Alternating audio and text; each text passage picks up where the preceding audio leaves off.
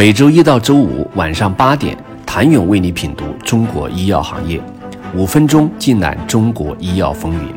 喜马拉雅的听众朋友们，你们好，我是医药经理人、出品人谭勇。新冠口服药概念股正受到市场的追捧，势头来得远比之前新冠综合抗体时更加热烈。近来一段时间。国内多家已经布局口服新冠药物的药企股价都普遍呈现持续上涨的趋势。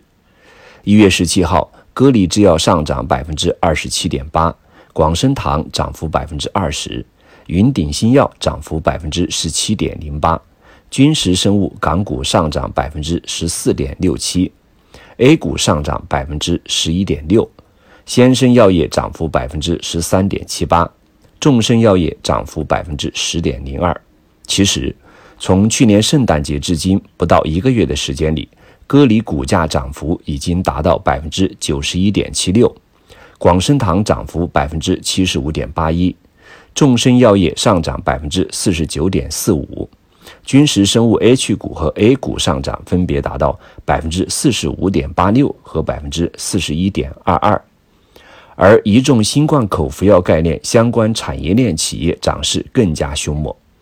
一月十四号收市后，新冠口服药中间体生产企业雅本化学宣布因股票交易异常波动停牌。实际上，此前的二十个交易周期里，雅本化学的股价涨幅高达百分之三百一十。与此类似的还有多家企业。一月十七号，拓新药业股价上涨百分之二十，仅三个交易日涨幅已达百分之五十二点九二。二零二一年十月刚刚登陆深交所的拓新药业，上市以来股价已翻三倍。同为新冠口服药中间体生产商的飞凯材料，股价从二零二一年十二月二十一号至今，涨幅也达到了百分之八十点三九。新冠口服药概念火热起来，并非空穴来风。奥密克戎变种肆虐蔓延下，不仅全球每日新冠确诊连创新高，国内疫情也连续出现多点爆发。这背后反映出的是，此前仅由疫苗接种搭建起的新冠防疫模式，在面对不断变种病毒时的不足。不断有数据显示，新冠疫苗对变异株防感染能力大幅下降的趋势。以疫苗接种优等生以色列为例，其不但在全世界范围内率先进行新冠疫苗接种，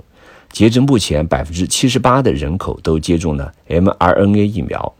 其中完成三剂接种超过四百万，超过五十万人完成了第四剂接种。但自去年十二月下旬以来，以色列依旧再次迎来第五波疫情，新增确诊人数连创新高。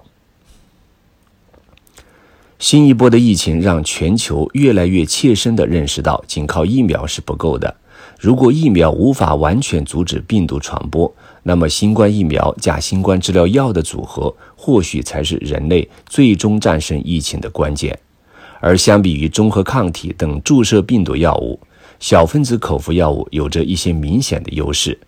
华创证券的一份研究中就指出，在新冠病毒这种大规模爆发的疫情中，口服药一方面给药便利，方便医护和患者使用；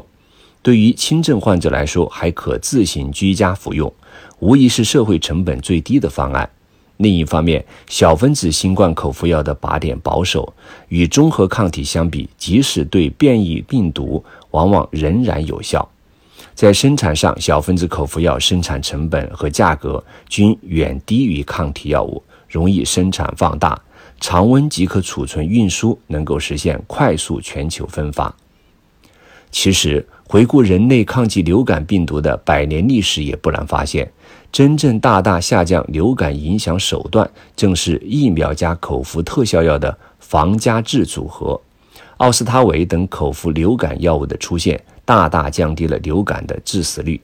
让人们在感染流感病毒后，只需自行服药，简单防护即可保持正常的社会活动。新冠口服药似乎展现出广阔的前景，海外两款口服药的获批，则又在其上添了一把火。十二月二十二号，美国 FDA 正式批准了辉瑞新冠小分子口服药针对高风险轻中度患者的 EUA 申请。该药物数据优异，显示可使新冠病毒相关的住院或因任何原因死亡的风险降低百分之八十九。另一款默沙东的新冠小分子口服药，先在英国获批上市之后，也获得美国 EUA。三期临床数据显示，其对高风险轻中症新冠患者的住院或死亡风险降低了接近百分之五十。新冠概念的风口已成，在研发中占据一席之地的本土企业，自然也是获益的一方。